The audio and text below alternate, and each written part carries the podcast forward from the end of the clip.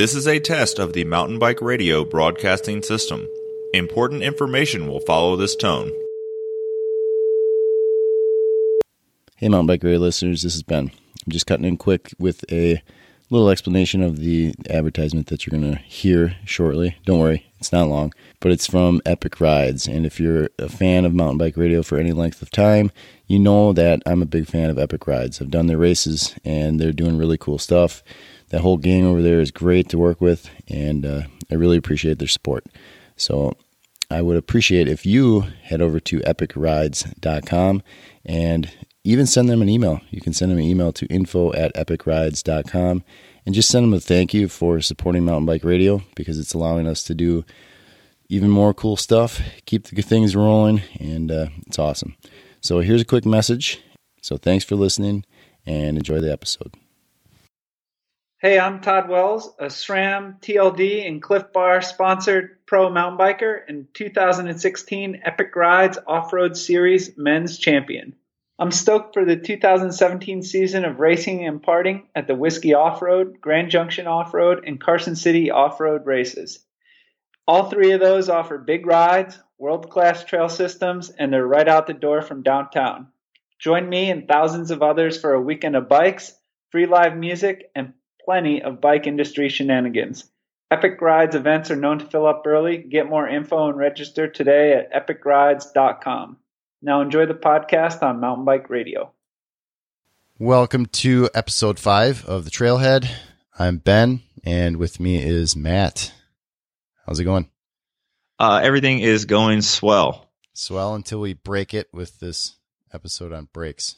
yeah, we're going to break down your brakes. Exactly. All right, listeners. So this episode is kind of the finale unless we have more ideas that pop up. But finale of a mini series discussing just general maintenance. And we broke it down into the first three were rotational bearings. So like headset, bottom bracket, hubs, kind of some routine maintenance, things to look for, just basic, uh, basic tips on that. And then the second one, we talked about forks and, uh, shocks, all the boingy parts, things to just routine maintenance there. And then we talked about some more full suspension and uh, pivots. So getting a little bit more specific on that, but some basic things that you can do to maintain your bike and or knowing when to go to the shop and what to ask for. And just to make sure that you're not getting screwed. All right. So in this one, like I said, the brakes, we're going to talk about some same things, some routine maintenance, some things to think about, uh, things that happen, when to know or when you know to get things fixed or take it in to the shop or questions to ask. Before we get into all that, I want to two things. Go to mountainbikeradio.com slash support MBR and you will find out how to support mountain bike radio. Make sure it continues. We've been doing this for several years now. At the last year, it's really, it's really become something that's a definite animal by itself. And, uh, we're trying to kind of control that. And it's like a zoo, right? We kind of control it, but at the same time, let it do its thing. But to, uh, keep the doors open to that zoo, we need your support. So go over to mountainbikeradio.com slash support MBR. So, so is it a zoo or is it more like an animal sanctuary? It is a animal sanctuary. And cool. animal sanctuary and we invite everybody in and uh, you can see everybody in their natural environment and get information, valuable information about them instead of like buying those, you know, like stamped coins. Like instead of selling you a bunch of shit, we basically give you valuable information about all of mountain biking. How's that? Yeah, so we're a really informed ranger at the sanctuary yeah, rather than being exactly. a trinket seller at the gate. Yeah, exactly. So there you go. Cool. So if you want the if you want the animal sanctuary to continue, go over to mountainbikeradio.com slash support MBR. The second, that's metaphor. metaphor for the day. And uh, the second is I encourage you also, if you're new, to just go over to mountainbikeradio.com because there's a couple different things to, to find out there, or a couple different ways to dig through the archives. Just go to the homepage. There's this really nice player that you can scroll through and listen to the 800 episodes that are out there or whatever 700 yeah 800 809 at this point. yeah point 809 that are out there or you can go at the top of the page click on shows and it's a nice organized way of digging through all the different shows because if you found us on uh, let's say itunes or some other podcatcher uh, it's not always clear you might be able to dig through the archives and like listen to all the episodes but it won't be clear as to like you'll get more pictures and you'll get some descriptions and you'll find out who the hosts are if you go to the website. So it gives you a very broad idea and gets you some, and then you can dig in more specifically to what we're all about.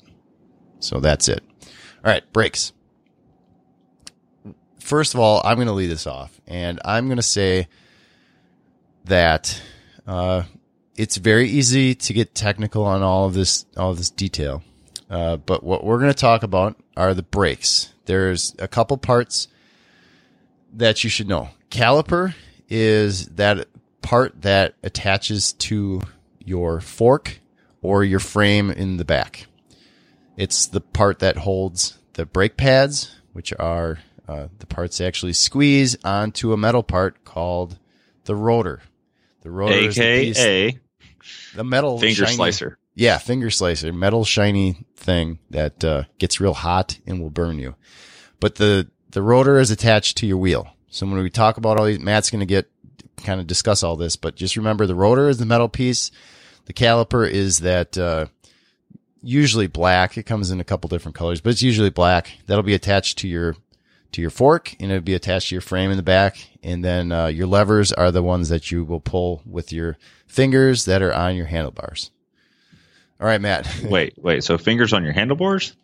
No, when you put your hands on the bars and you go to squeeze the brakes, those are your levers. Oh, you said you'll pull the levers with the fingers on your handlebars. No, no, no. So, no. With when you're sorry, I kind okay. of pulled. I'm just giving you a hard time. Yeah. All right, so that's it. So what do we need to do?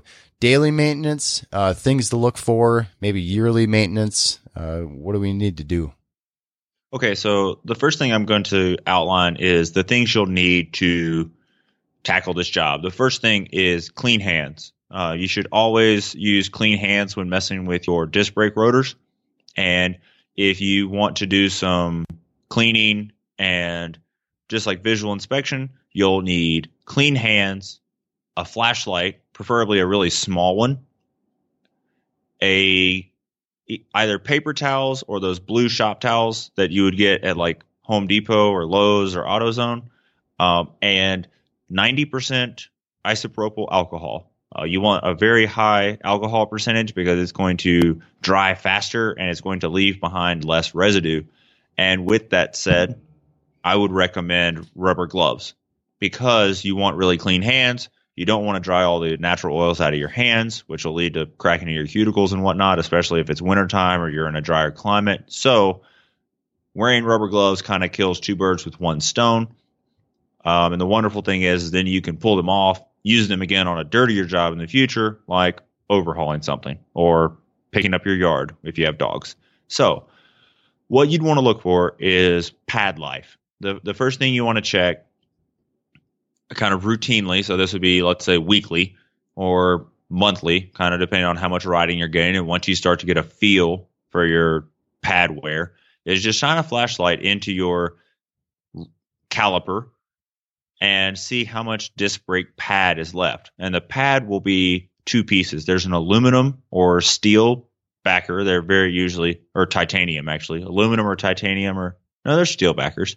So you'll have a metal backer and then the pad will be protruding off of that backer. And what you'll want to do is make sure that there is ample pad still protruding past that small spring that separates the two pads. If any of that stuff is confusing, what we'll do with this show is we'll post a couple of photos of what I'm talking about. But you want to make sure that you have plenty of pad. That's the first thing. And plenty is going to be a millimeter or two protruding past the spring. The second thing that you're going to want to do is visually inspect your brake rotor. Is it funny colors? Like, does it look like rainbow effect now, or is it all brown and burnt looking? If so, know that you're getting some heat buildup and heat management issues. Um, and that's something that we honestly we'll need to cover later. Uh, but the other thing you want to check for is gouges or any differences in thickness. So it'll be very clear where the disc brake pad touches the rotor. And if there's a little shelf where the rotor is wearing thin there, but the rest of the rotor is thicker, you'll need to replace that rotor. Um, it's pretty much a go no go zone. If you're there's always exceptions. If it's a bar bike or something silly, don't worry about it. But if you're actually riding the bike, you don't need to have any changing thickness in your rotor. Um, maybe the the next thing to think about or to know is so you're you're worried you need to change your pads. Well, when you change your pads, inside of the caliper, there's two pistons, and those pistons are what are going well, there's at least two pistons, but there's going to be a piston inboard and outboard that pushes on each pad in order to squeeze the rotor and slow you down. As the pad wears, those pistons advance, so the lever feel remains consistent. As you go to change your pads, you will have to push those pistons back into the caliper. And that's going to be a pretty involved process. You want to make sure that those pistons are very clean. You want to make sure they go in straight, yada, yada. Again, we're not really going to cover that here. But the thing that you need to know is you look at your pads, you think they need to be changed. You can't just ram new pads in there and go on with your life. You're going to have to do some work on the caliper to make sure that works properly still. And the reason that's going to be pricey if you take it to a bike shop is occasionally when you push those pistons back in, you need to do a quick little bleed of the brake to make sure everything's still happy once that's done. So changing disc brake pads, while it seems like it's a very simple process and sometimes is, it sometimes isn't so it may cost a little bit to get that done, which is totally worth it because it keeps your face from slapping into the ground when you can't stop.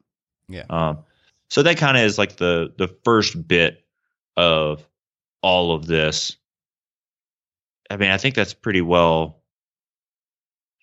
Manageable, right? Um, yep. Just look at your grab the flashlight, look at your brake pads, and kind of go from there. Yep. And the the reason for cleanliness is you don't want any contaminant on the pads. Um, and that's a we'll we'll cover noise and stuff in the next episode probably. We'll do a brakes part two, let's say. Um, but another thing to know is if you do need to bleed your brakes, you and you you're an at home bleeder, which is cool. Um, if you you can usually get away with a quick lever bleed. And if you do a lever b- bleed on your bike today, so you can get out and make a ride with your friends, that's all fine. That's all well. But just know that before your next big ride, I would like to see a full system bleed done to that brake. And the the reason for that is if you do a lever bleed, What is lever the- bleed? uh, that would be putting whatever your manufacturer recommends, whether it be a funnel or a syringe or a baggie of fluid, whatever the company calls for. Usually they want you to put one on the lever, one on the caliper, and go through a pretty involved process to ensure the entire system doesn't have air in it. The reservoir of all of the hydraulic brakes that I'm familiar with is on the lever end. So if there is air in the system, it's usually at the lever, and you can just put your attachment, whatever they require, onto the lever and do a little quick push pull plunger or uh, maybe pump the brake if it's a funnel brake. But you can get air out of the system that way, and that's a very quick and and simple process. But it's a band aid.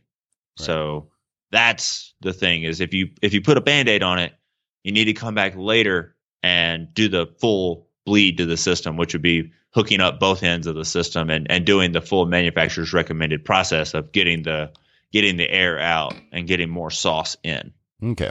So we've we've dug into that a little little detailed. So if you're kind of lost us for a second, we'll bring you back. All right.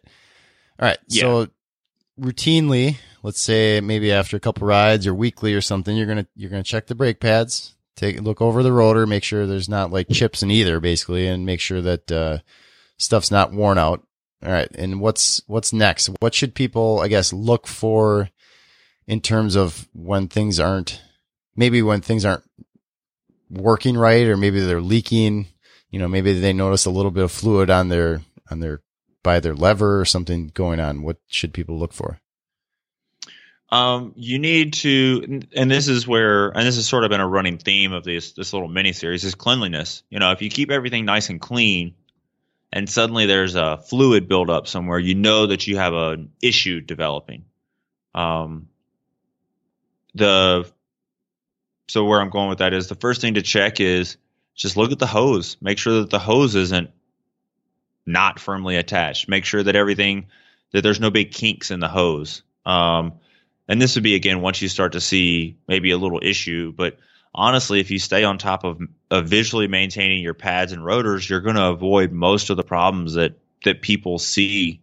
Um, you know, a lot of times people will will run their their pads too long, and then they wear through that brake pad material, and the backing material destroys the rotor pretty quickly. Um, so then you're buying a rotor and pads when you could have only purchased pads if you had done it, you know, X number of rides sooner.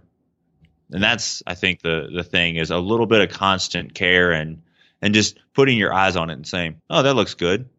Oh, that looks good." And you may say, "Well, Matt, Ben, I don't know what bad's going to look like." Well, you you will. You know, I mean, because if, if you've been paying attention in you know every couple days and just inspecting things routinely like that, you know, like just looking at the just the act of looking at your brake pads, let's say just once a week, you are going to understand how it wears and how it wears versus how it feels.